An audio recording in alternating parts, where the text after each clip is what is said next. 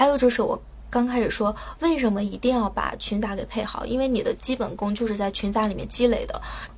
其实想说的也就那么多。如果你们还有别的问题的话，也可以问我。想给很多的配音爱好者，就是一个建议吧，就是说，嗯，如果你真的喜欢这个行业的话，就希望你做好所有的心理准备，然后，嗯，对这个配音行业有一个大概的了解，就千万不要只是觉得它很好玩，然后很有趣，然后才才想来做这个就。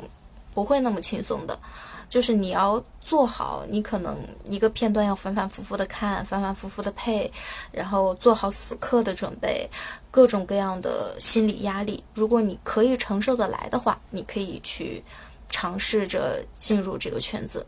那嗯，至于后面你会发展成什么样，其实还是更多的要看自己吧。所以。如果有很想做配音的小伙伴，我就在这里祝你们梦想成真。